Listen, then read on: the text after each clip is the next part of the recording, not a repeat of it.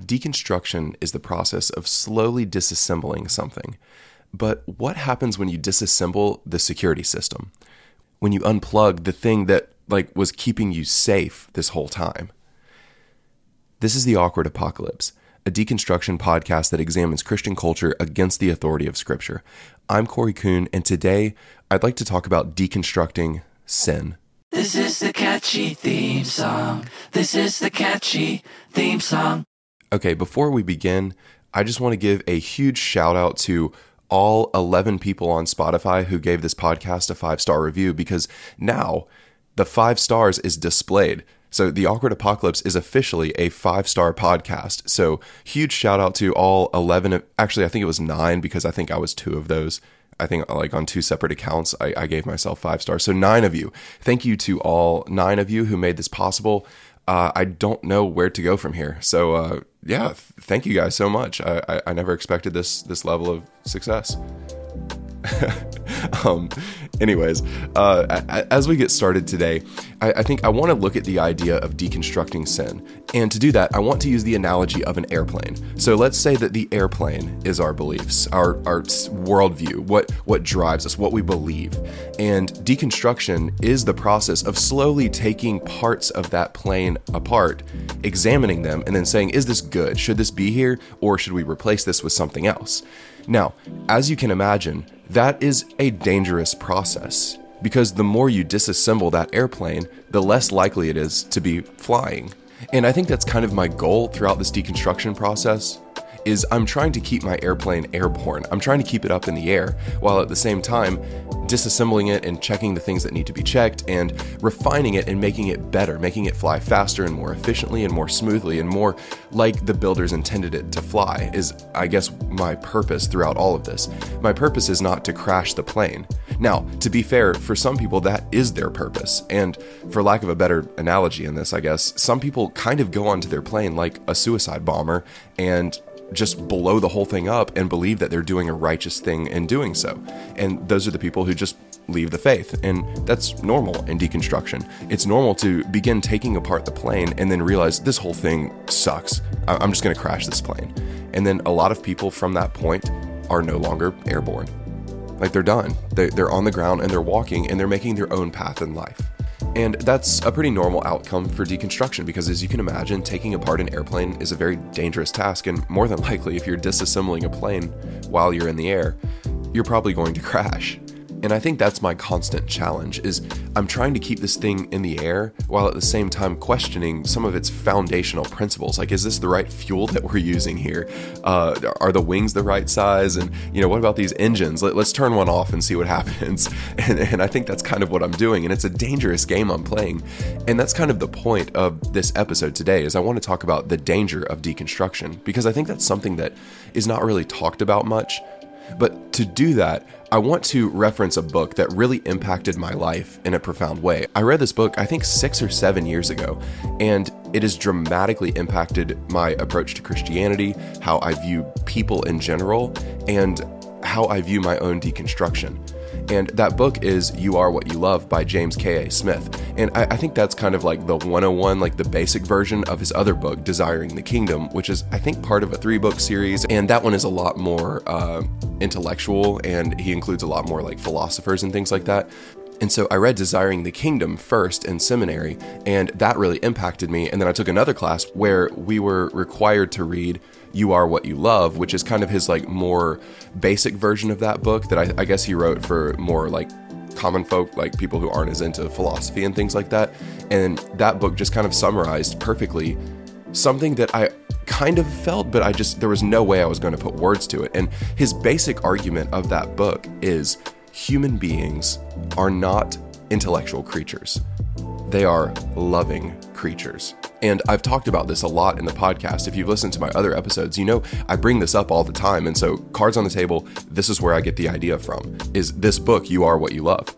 And in this book, he talks about how a lot of people approach Christianity as if we're going to change people by throwing Bible verses at them and throwing theology at them. And we, we just, it's almost like we have this belief that if we can get people to believe the right stuff, they will change. And his argument is that is not the whole picture at all. His argument is that if you really want someone to change, you don't throw information at them, you don't teach them the right stuff. Instead, you have to give them something to love, something to desire. And for him, that's why the church has been so ineffective at changing people, is because he says you go to the mall and you see advertisements. And in those advertisements, you see an image of what he calls the good life. If you buy these jeans, if you buy this perfume, this is what your life will look like. And he says the mall, they've figured it out. Advertisements have figured it out drug commercials, they figured it out. They they get people. If you want to sell a drug, you don't just list all of the benefits of the drug like in bullet points and then people go out and buy it.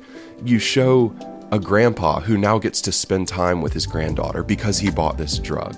You show a mother who's a good mother now because she's healed of this disease and now she can be present with her children or something like that. You you give people something to desire and that changes people. That drives them. And in the Reformed world, this isn't a very popular idea because we're so intellectual and so heady and we're so focused on theology that it's hard for us to admit that people are not necessarily changed by just good theology. You have to give them something to desire, you have to give them this image of the good life. And in that sense, he actually talks about the Catholic Church and how the Catholic Church tends to do this better than the Evangelical Church because of the reverence that they have for saints and things like that. And he's not advocating for the Catholic version of Christianity, but he is saying that when you go into a Catholic Church, you are transformed by the liturgies that you partake in, the, the, the habits, the, the rituals that they do. And you have these images of saints, and you're given this is what you should be like. And that, he argues, is what causes people to change even outside of Christianity, I've noticed this. Like when you go to those conventions of those MLMs that, you know, pyramid schemes and things like that that people try to avoid, but when you go to those conventions, a lot of times what they'll do is they'll highlight the people who have sold the most products and they'll have them stand up, they'll have them come forward, and they'll they'll show you, look at how successful these people have been under this agency because they did the right thing and they sold the most products and now look at the car they're driving, look at the house they have, look at how successful they are, look at how happy they are. And that is powerful. That drives people to want to be like those people. They're, they're not driven by the numbers, they're driven by an image of that's gonna be me one day. One day when I sell enough products, I can be happy like that person. And that is powerful. And that's what James K.A. Smith is arguing in this book is that when you give people an image of the good life, that transforms them and that changes them. I think back to, I, I, can't remember her name, but it was in The Grinch. Uh, Cindy Lou Who's mom is looking across the street at the, the other woman, and it's her, I can't remember her name. She was, she was like engaged to the mayor, and her, her life is just perfect. And Cindy Lou Who's mom is trying to decorate their house, and she's putting up the lights, and she's struggling tremendously, and she can't get it up, but she's having a hard time with it. And then she looks over across the street, and this other woman has like a Christmas light cannon, and she's just like, shooting up the lights and they're like perfectly aligned. And, and then uh, Cindy Lou Who's mom, like, I think falls over. She's just like adoring this woman's life and like almost like lusting after the life that this woman has. And that is exactly what I'm talking about. That's what drives us. We look at other people and we look at their lives and we want their lives. We want to be like them it is something we desire. It's not just like facts and information that we accept. It is a life that we want. We we love that particular type of life, and that drives us to chase after the type of person that we want to become.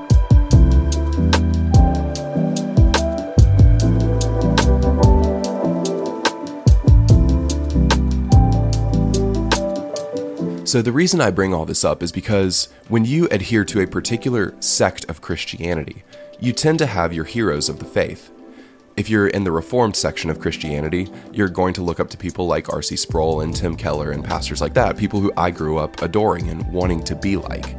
And if you're maybe Reformed but a little bit edgier, you're going to follow Matt Chandler if you're outside of that world, there's tons of other celebrity preachers you can look up to, or maybe Christian musicians. These people transform and change you, not by the things that they say necessarily, but the type of people that they are. And you read their books and you listen to their sermons, you listen to their music, whatever it is, you're consuming whatever they're putting out. You're, you're following them on social media and you're seeing the type of person who you want to be.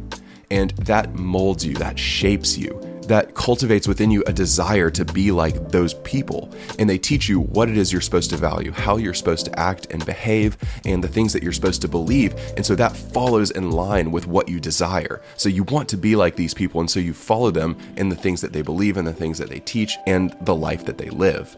And that cultivates within you a deep desire to be a particular type of person. And I, I guess as I begin to deconstruct, I noticed that I was no longer striving to be like the people I once looked up to.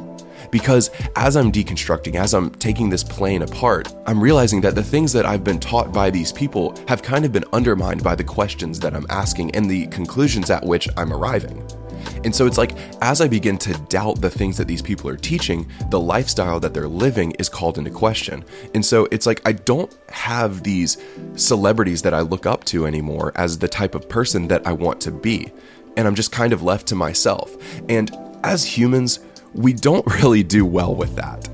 Like, we want to expedite our belief process. We want someone who's just going to tell us what to believe. And I think I've talked about this before, but it, I think I need to mention it again here. It if you're a political person, you have your political person who's pretty much going to tell you what to believe. Like, if you're more conservative, you're just going to go to Ben Shapiro and listen to what he says, and you're just going to probably believe whatever he tells you to believe uh, for the most part. You know, if you're if you're liberal, you have your person you go to. If you if you're a particular type of Christian, you go to these people and they tell you what it is you're supposed to believe because we are lazy. We don't want to think for ourselves. We want to go to someone who is more of an authority figure who's just going to tell us what it is we're supposed supposed to believe. And that's easy, but also lazy. And as Christians, I think we have this too. We have the people we look up to, and when we're listening to those people talk, when we're consuming whatever media they're putting out, our guard is down and we're more likely to just kind of blindly accept whatever they have to say. But when you're deconstructing and you call into question these people's lives and their teachings, you don't have that luxury anymore and it's exhausting because you're constantly comparing everything they say to is this true? You're you're examining it you're thinking critically and it's a healthy exercise in that regard but at the same time it is very very exhausting and this is why few people hang out in an intermediate section of deconstruction. Like, few people will hang out in this middle ground for very long because there's not really a lot of people in this middle ground. There aren't a lot of people telling you, hey, I've already thought about these things and kind of here's where I've arrived. There's people on both extremes, but there are very few people who are in the middle who are there to help you out. Which, by the way, that's one of the reasons I made this podcast is because I realized there's not a lot of people who are in this section of Christianity who are questioning the things I'm questioning, but not going to one extreme or the other. And so, to all nine of you, and so to all nine of you out there uh, who are listening, that's why I'm making this podcast is because I see kind of a gap in the deconstruction world. There are a lot of deconstruction figureheads who are more like on the other extreme of deconstruction where they've kind of taken everything down and there's really not much left of Christianity to be honest. Like orthodox Christianity at that point is kind of gone and Christianity has become more a product of their own desires, which I'll get to in a minute. But I, I began to realize there aren't a lot of people doing what I'm doing, which I think is why I don't have a huge audience for it, which I knew going into it. Like, I've said this before, I didn't make this podcast to be popular because I don't think this is a good recipe to have a successful podcast necessarily. Like, I don't think I'll ever have a job doing this because there aren't a lot of people who are willing to hang out in this middle ground. It's hard. And my goal is not to be a figurehead that's just going to blindly tell you what to believe. My goal is to help you think through these things, to facilitate this journey, not do it for you. I don't want to cultivate laziness among my listeners. I don't want to cultivate laziness among the deconstruction journey. It is hard and you've got to do the work for yourself. But I can help you because of my particular background, because of the things that I've already thought through. Maybe I can make it shorter, but ultimately, I want you to be thinking through these things with me. But like I said, as human beings, we don't want to do that hard work of thinking through things. And it's a hard journey. And I think recently, as I've been deconstructing, as I've been taking apart this airplane, as it were, I've realized something really terrifying. I have begun to deconstruct my own convictions.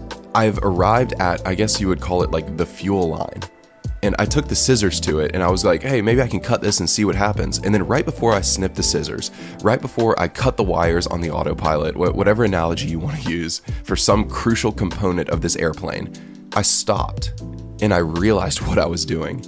and it terrified me.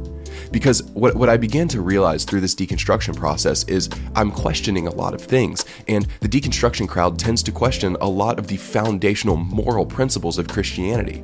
I mean, we were raised in purity culture. We were raised in a culture that taught us that sex before marriage is bad. And so a lot of people who are deconstructing question that. And not surprisingly, a lot of those who are deconstructing arrive at the conclusion that we've been suppressed this whole time and we should be free to have sex with whoever we want because we believe that it's not harming anyone and it's good to be sexually expressive and explore your own sexuality and things like that. That that is an American cultural value that a lot of people who are deconstructing arrive at. But is that a biblical value? Like I, guess that's kind of where I think that deconstruction can become disingenuous in some ways, because a lot of those who are deconstructing tend to arrive at a system of ethics that seems to just like coincidentally look just like our American ethics, like our secular American ethics. And it's just kind of one of those moments where you squint your eyes and you're like, okay, can we pause for a minute? Like, so this whole time, millennia of interpreting the Bible, and nobody ever arrived at a version of Christianity that looks like this. And now suddenly, we Americans have discovered that Christianity coheres very, very nicely with our 2023 system of ethics. This whole time, nobody ever picked up on that, and now we unbiased Americans have arrived at the conclusion that the Bible supports expressive individualism, that the Bible supports an ethic that says you can do whatever you want as long as you're not harming someone else, that the Bible all along was not teaching against homosexuality and supports transgender community. And it's like, okay, can we pause for a second? like, is it possible that maybe our bias is playing a role in this? That maybe our own desires for the type of life we want to live are influencing us to arrive at a version of Christianity that looks eerily similar to our American ethics that we have already established kind of in our minds in our belief systems. Like maybe that's influencing us. Can can we pause for a minute and consider that possibility? I mean, one of the reasons I made this podcast is so I can compare Christianity, American Christianity, to the Bible and, and kind of look at the ways that we're blind to how our American culture has influenced our interpretation of Scripture and our version of Christianity. And a lot of times I approach that from the more conservative end and I look at like Christian nationalism and kind of the southern version of Christianity, the Bible thumpers and things like that. But I think it's also important we look at the liberal side of Christianity and ask the question is it possible that the liberal side of Christianity is arriving at a new version of Christianity that is also not biblical? Because I think that's happening on both sides sides. And that's what's so hard about inhabiting this middle ground is it's like I don't have a camp. I don't have a people I can go to and be like, yeah, that's Christianity.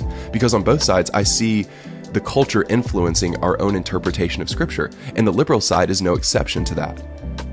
And I've noticed that on the liberal side of Christianity, there are people waiting over there to say, hey, th- those things you believe the whole time, let me tell you what you should believe now. And so there's figureheads waiting there, and you can latch onto them. And it kind of is the same thing as before. It's like, now I'm going to be lazy and not think for myself, and I'm just going to look at these people, and they're going to tell me what to believe. And it's like this new version of Christianity that is eerily similar to the old version of Christianity. There's just new beliefs, but but the way that it's approached is the same lazy lack of critical thinking and adherence to the culture.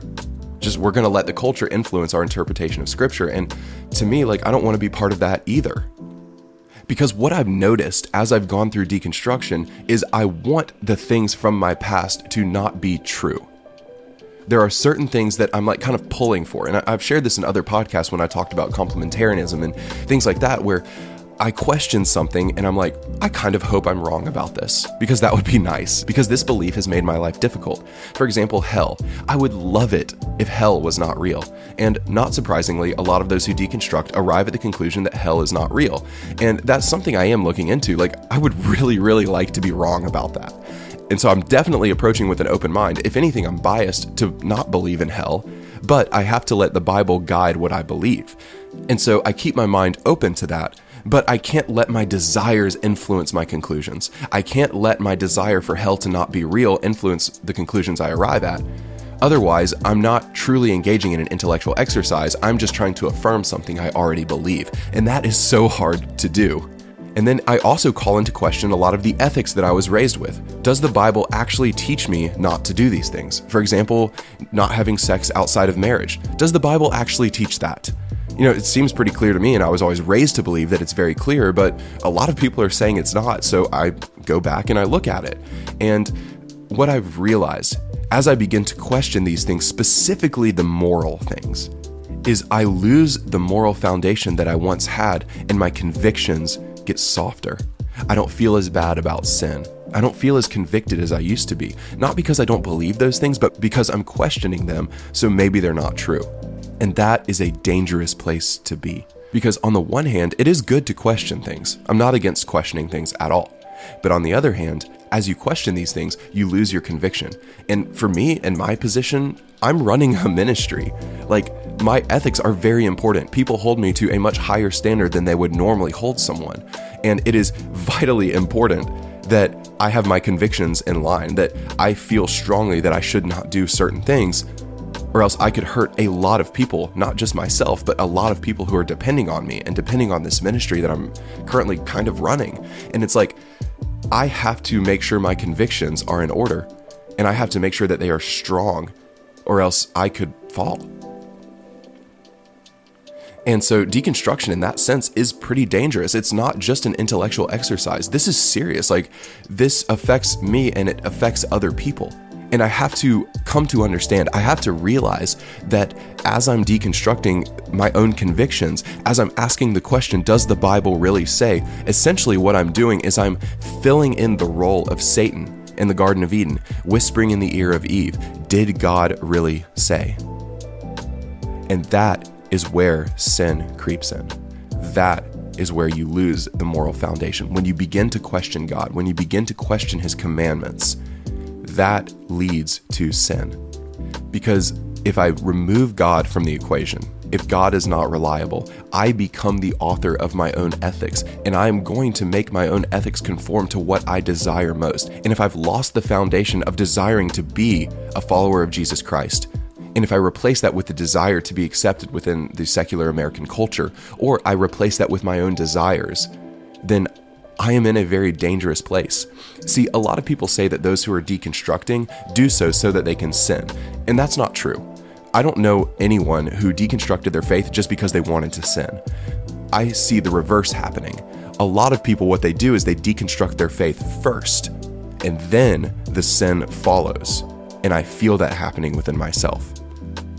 I can see that as I'm deconstructing my faith, my convictions disappear. And as my convictions disappear, I allow myself to slip in ways that I used to not.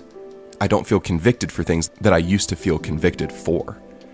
And I think that's the order that it happens. People don't deconstruct their faith out of a desire to go sin. They deconstruct their faith first, and then the desire to do what used to be sin for them, which they no longer consider to be sin, creeps in.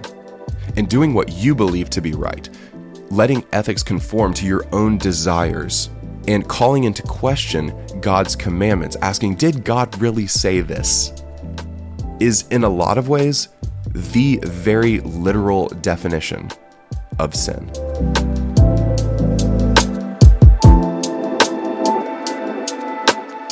Thank you so much for listening. If you'd like to learn more about the work that we do in Liberia, feel free to visit standingsidebyside.org. If you'd like to make a donation, there's a donate tab on that page, or you can Venmo at Standing Side by Side Inc. I'm speaking to you now from Liberia, and if it sounds like I'm inside a cement room with the windows closed, I, I'm in a cement room with the windows closed. I've been using AI to correct the audio in these things, and it's actually incredible, but sometimes it doesn't get it right. So if my voice sounds like kind of garbled at some point, that, that's why. Um, but hopefully it'll turn out good. Usually it does. For those of you who have reached out to me on social media, on my Instagram, pa.pancake, that's pa.pancake, uh, I always appreciate that so much. It's It really helps me to know that people are listening and are inspired by this and are growing. Uh, and, and that always helps me. So I appreciate so much to those of you who have reached out to me. It keeps me going in a lot of ways. So thank you for that. Thank you so much for listening. Keep the faith.